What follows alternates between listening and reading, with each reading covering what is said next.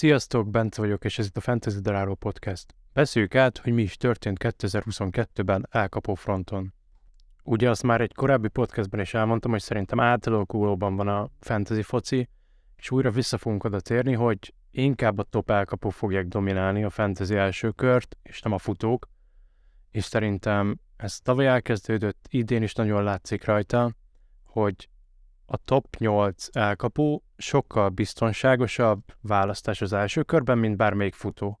Sokkal kisebb a sérülés esélye, igazából pontokban is sokkal többet hoznak átlagosan, nagyon kevés futó képes velük tartani a lépést. Igazából idén kettő volt, Ekeler és McAfee,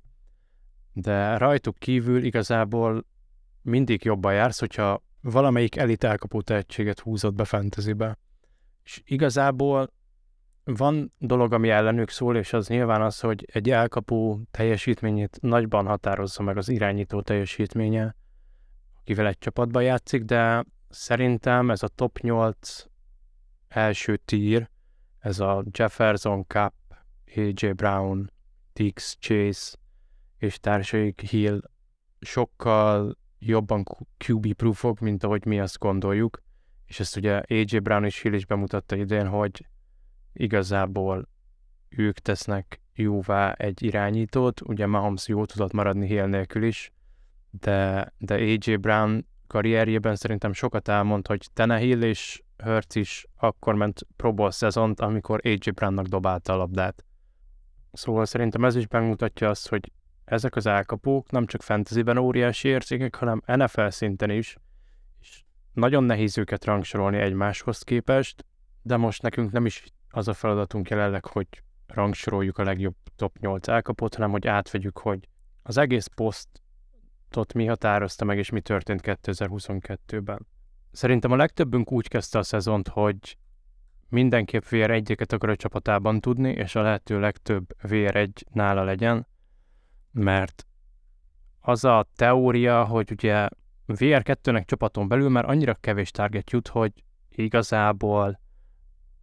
ilyen nagyon alkalmanként tudjuk őket fantasyben használni. Na most ez az egyik ilyen teória, ami idén megtölt, megtölt szerintem fantasyben, hogy nagyon sok VR2 csapaton belül akkora értéket tud biztosítani megfelelő csapatoknál, hogy fantasy-le, fantasyben sokkal értékesebbek, mint mondjuk kicsit tehetségtelenebb VR1-ek másnál. Csak hogy értsetek, hogy mire gondolok, itt mondok pár példát. Uh, itt leginkább Waddle, Godwin, Smith és Higgins, aki az embereknek eszébe juthat, mint VR2, és nyilván a megnevezés már nem biztos, hogy helytálló, mert én inkább hívnám őket A és B opciónak, ugyan azon a VR1 szinten, mert szerintem az idei évben bebizonyosodott az, hogyha tehetséges vagy, akkor labda jutni fog neked egy NFL meccsen, és ezek a játékosok elég jól bebizonyították, hogy tehetségesek, és nem kell attól félni, hogy ők kimaradnak a passzjátékból, csak azért, mert van egy alfa csapaton belül, aki sokkal nagyobb target mennyiséget szed össze. És ezek mellett ugye nyilván kiderült az is, hogy vannak NFL csapatok, akik képesek VR, több VR1-et csapaton belül eltartani, Nyilván itt a felsorolt játékosokból egyből következtetünk arra, hogy a Bengals, Miami Eagles az, és a Tampa is ilyen, de szerintem van egy nagyon meglepő csapat, amire szerintem az idény elején senki nem gondolt, az pedig a Seahawks. Ugyanis lucky több fantasy pontot szerzett, mint Metcalf, és volt egy ilyen 3-4 hetes időszak, amikor szerintem lucky volt az egyik legtöbb pontot, fantasy pontot hozó elkapó, de milyen előnyei vannak egy ilyen VR2-nek, vagy egy B opciónak. Ugye nyilván a VR1-ek nagyon hamar kimennek a fantasy drafton, nagyon nagy áruk van, de egy VR2-nek igazából annyira nincs, mert mindig lesz az egyes és kettes opció között egy buffer zóna, amit futók vagy egyéb más elkapok fel fognak tölteni, és igazából, hogyha mi szeretnénk abba a csapatba úgymond részvényeket vásárolni, szerintem egy VR2 még jövőre is egy teljesen jó opció lesz, mert ezek a csapatok nem fognak átalakulni, és hirtelen csak futásra építeni, ugye nyilván mindenki idén ettől tartott mondjuk a Miami esetében, hogy majd mcdaniels és Hill-el Vadul értéke kb. lenullázódik, és közben pedig szerintem az egyik legnagyobb value pick volt idén Vadul. És szerintem ez is megmutatja azt, hogy egyébként nagyon mély poszt az elkapó, főleg fantasy szempontból, mert annyi tírre vagy ilyen fiókra lehet őket osztani. Ugye már említettem a, a külön top 8-at, és ugye nyilván mögöttük pedig igazából be tudjuk tenni ezt az Amara val kezdődően a saját VR2-üket, mert tényleg, tehát, hogy igazából még VR2-ként is sokkal több pontot tudnak hozni, mint más csapat VR1 de utánuk még egy ilyen DJ Moore, Terry McLaren, Debo, Ridley névsorral még bőségesen ott van az ember, hogy ezek mind egyébként tök jó opciók, és ők ugye még veteránok, már veteránok, és nyilván hozzájuk jönnek mindig majd a rukik, ami megint egy trend átalakulás így fantasy foci szempontból. Amikor én elkezdtem játszani, már még akkor is úgy volt, hogy igazából ruki elkapott húzni kicsit ilyen balga dolognak tűnt mindig, mert hát igazából úgyse fog az első szezonjában berobbanni, vagyis nagyon kevés rá az esély, de ez eléggé átalakulóban van. Szerintem az elmúlt három évben a legnagyobb ilyen stílek a drafton, azok a rookie elkapók voltak. Idén is szerintem, akinél ott volt Olavé, Gerett Wilson, az így óriási, óriási mód tudta dörzsölni a markát, és én mindenkit arra biztatok egyébként, hogy üljön fel erre a vonatra, váltson jegyet, a következő drafton mindenképp draftoljon rookie elkapókat, akik szerinte olyan offenzív kultúrába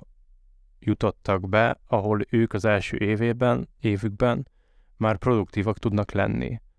Mert mondom, ez egy átalakulás, ez egy ilyen trendváltozás, és szerintem ebben óriási érték van, amit ki tud mindenki használni. És az idei draft classon is bőséggel lesznek olyan elkapó tehetségek, mint mondjuk idén a korábban említett Wilson, vagy Olave, vagy tavaly Davonta Smith. És akkor nézzük meg, hogy számomra mik voltak mondjuk idén a legmeglepőbb történések elkapukkal. Én abszolút nem számítottam arra, hogy Marquis Brown ennyire jó tud lenni. Nyilván Hopkins távol létében tudott maradandót alkotni, de Hopkins nélkül ő a hatodik legjobb elkapó volt a ligában Murrayvel, és nyilván Hopkins jövője az így lebeg a semmiben, és senki nem tudja vele jelenleg, hogy mi lesz. De valószínűleg nem maradott a Cardinalsnál, szerintem hülye lenne egyébként ott maradni, tanulva a Texansos hibáiból, szerintem nem kell egy olyan csapatba minden áron maradni, aki láthatóan szabadulna tőled. És jövőre Marcus Brown egy nagyon olcsó VR1 lehet, aki már egyébként bebizonyította azt, hogy ő mennyire jó tud lenni Hopkins hiányában, és nyilván ez jövőre folytatódni fog, hogyha Hopkins-t eltrédeli a, a Cardinals.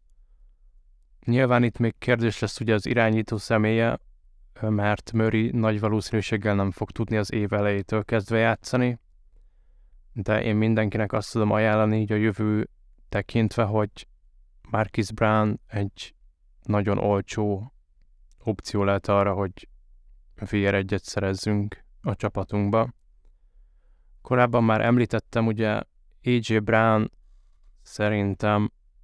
mindenkit meglepett, nagyon kevesen hihettek abba, hogy ő ennyire jó tud lenni ebben az Eagles offense-ben, és szerintem ő jövőre egyébként nem fog lelassulni, hanem így saját véleményem szerint ő bőséggel top 5, vagy inkább top 3 elkapó lesz jövőre. Nyilván Hertznek még van hova fejlődnie, azért szerintem sokszor látszik, hogy nem igazán jó labdákat kap, és most ilyen viccesen meg tudnánk jegyezni azt, hogy mondjuk még tavaly Hill megkapta mahomes azokat a rakétapasszokat, vagy idén Dix ellentől, de hát most AJ Brownnak jutnak ezek a kacska labdák Hurts-től, amikben még beletesz egyébként vagy 80 yardot és szerez egy TD-t, és ez itt mindenképp egy pozitívum, hogy AJ Brown képes önmagát most ilyen foci szóval, illetve helyzetbe hozni, de saját maga képes megteremteni azt a lehetőséget, hogy ő pontokat tudjon nekünk még pluszba produkálni elkapás után. És ez nem egy gyakori tehetség, mert Dix sem képes erre általában. És elérkeztünk a Broncos csodálatos elkapó duójához, ami tavaly tavasztól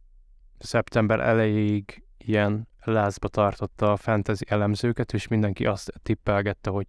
ki lehet a jó választás, vajon Sutton vagy Judy. Na hát, az én véleményem az az, hogy igazából egyik se.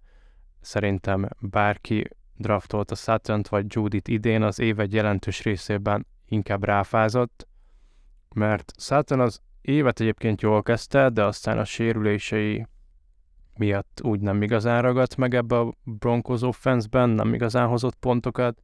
Az utolsó héten még volt egy TD elkapása, hogyha azt bárkinek segített, az tök jó, de szerintem erre kevés az esély. És ez Judinál pont fordítva volt, ő nagyon lassan kezdte az idényt, és az év végére volt jó, de szerintem mind a kettőjüknek jót tett az, hogy kirúgták a vezetőedzőt a Denverből, és igazából Wilson talán egy kicsit magára talált. Na de itt a kérdés az az, hogy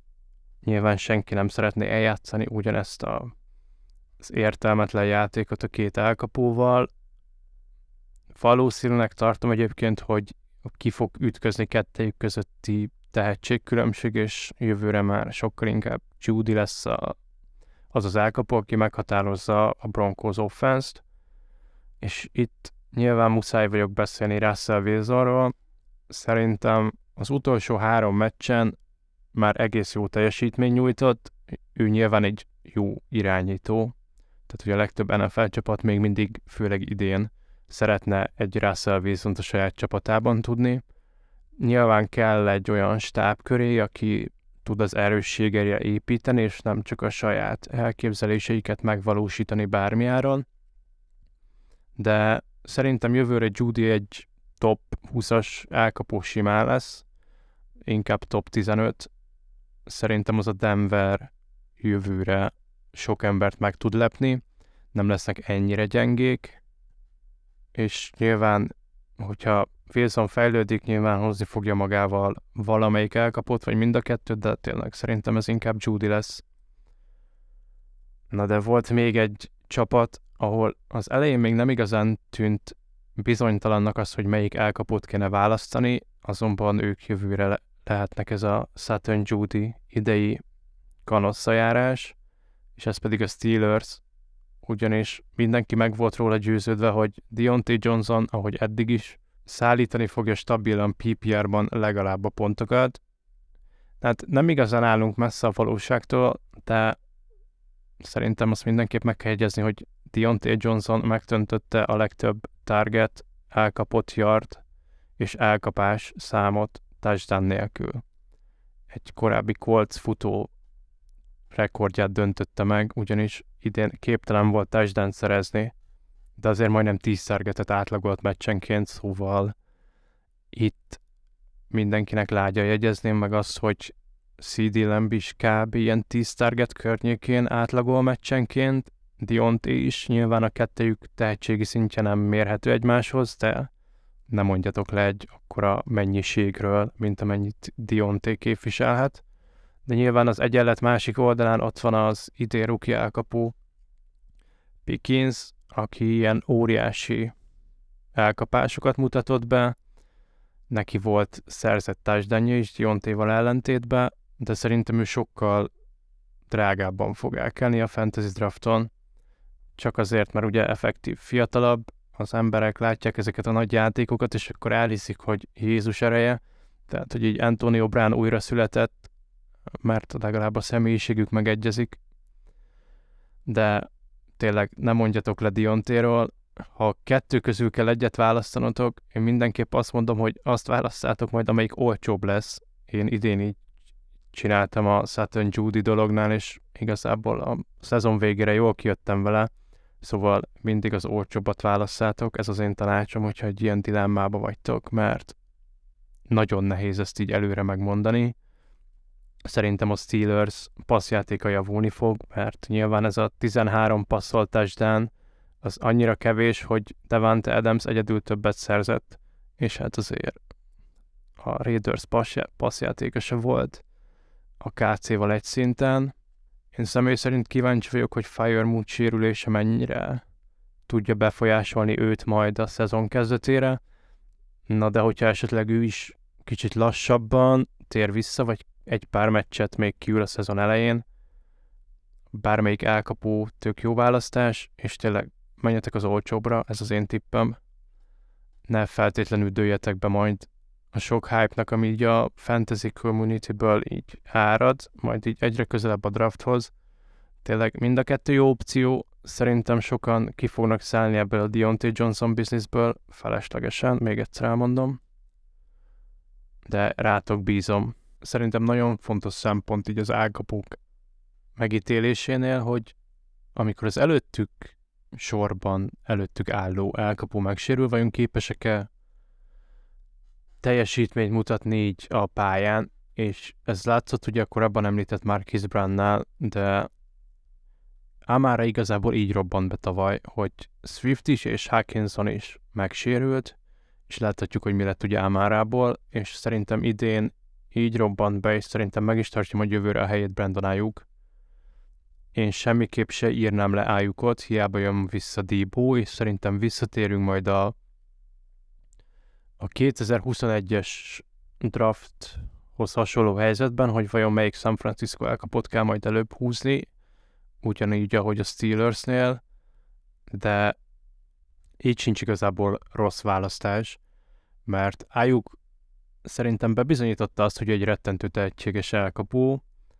Senehen számolhat vele, és igazából Kittle mellett nagyon más ilyen igazi elkapójuk nincs, mert ugye McCaffrey és Diabo is ugyanezt a, az ilyen gadget play-es futójátékot tudja játszani elkapásokkal, Nyilván Dibó sebességét néha ki tudja használni a Frisco és, és dob neki mély célpontokat, de én mindenképp azzal számolok, hogy jövőre már nem Pördi lesz az irányító, hanem újra Lenz. Ott egy ilyen óriási draft capital különbség van a két játékos között. Szerintem nagyon nagy butaság lenne így most Pördivel nekivágni a jövő évnek. Nyilván sok függ egyébként a playoff-tól, de tényleg érdemes figyelemmel követni azt, hogy ha egy elkapó megsérül, a következő utána hogy tud teljesíteni. Nyilván láttuk, hogy Higgins is egész jól tudta helyettesíteni Chase-t idén,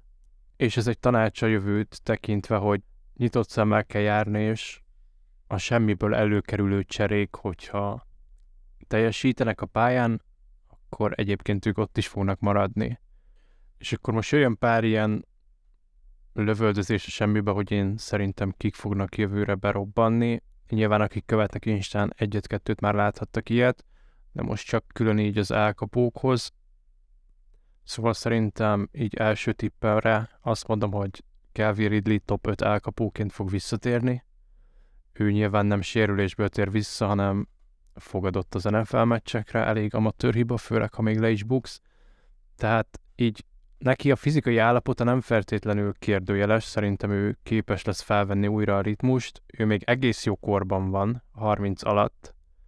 és az élete valaha volt legjobb irányítójával játszhat, aki egy generációs tehetség Trevor Lawrence személyében, de én mindenképp nagy szezont várok jövőre Ridley-től, így első tippként. Második tippem pedig az, hogy Jameson Williams top 15 elkapó lesz jövőre, hogyha a Lions be tudja építeni, és szerintem be fogja tudni. Ő sokkal tehetségesebb, mint amit idén láthattunk belőle, és szerintem nagyon olcsón hozzá fogunk tudni jutni a drafton majd. Én mindenképp egy pár csapatomba szeretném ott tudni. És így harmadik tipre pedig a korábban említett Deontay Johnson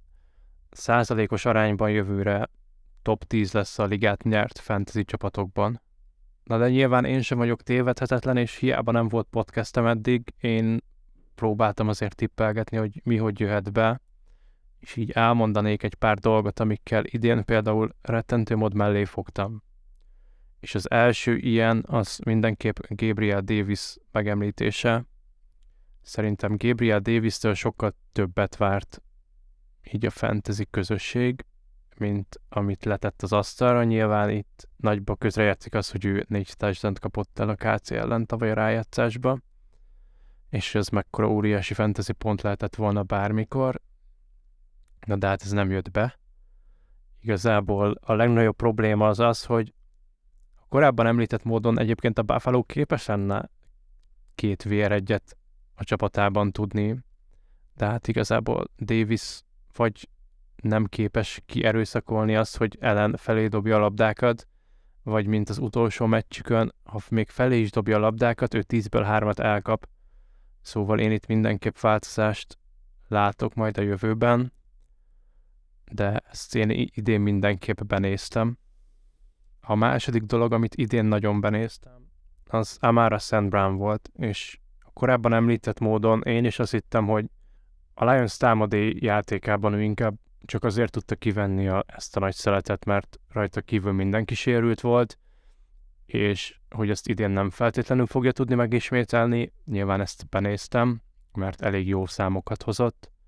és legyetek okosak, és tanuljatok az én hibámból, és ezért is mondtam el korábban, hogy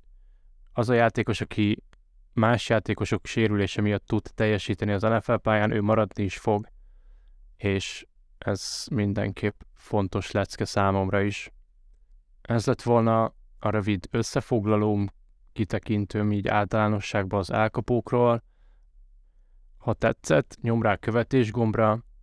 Ha minden nap szeretnél fantasy focis tartalmakat, akkor iratkozz fel az Instagramomra, fantasy daráló néven megtalálható vagyok de addig is visszal a kövig.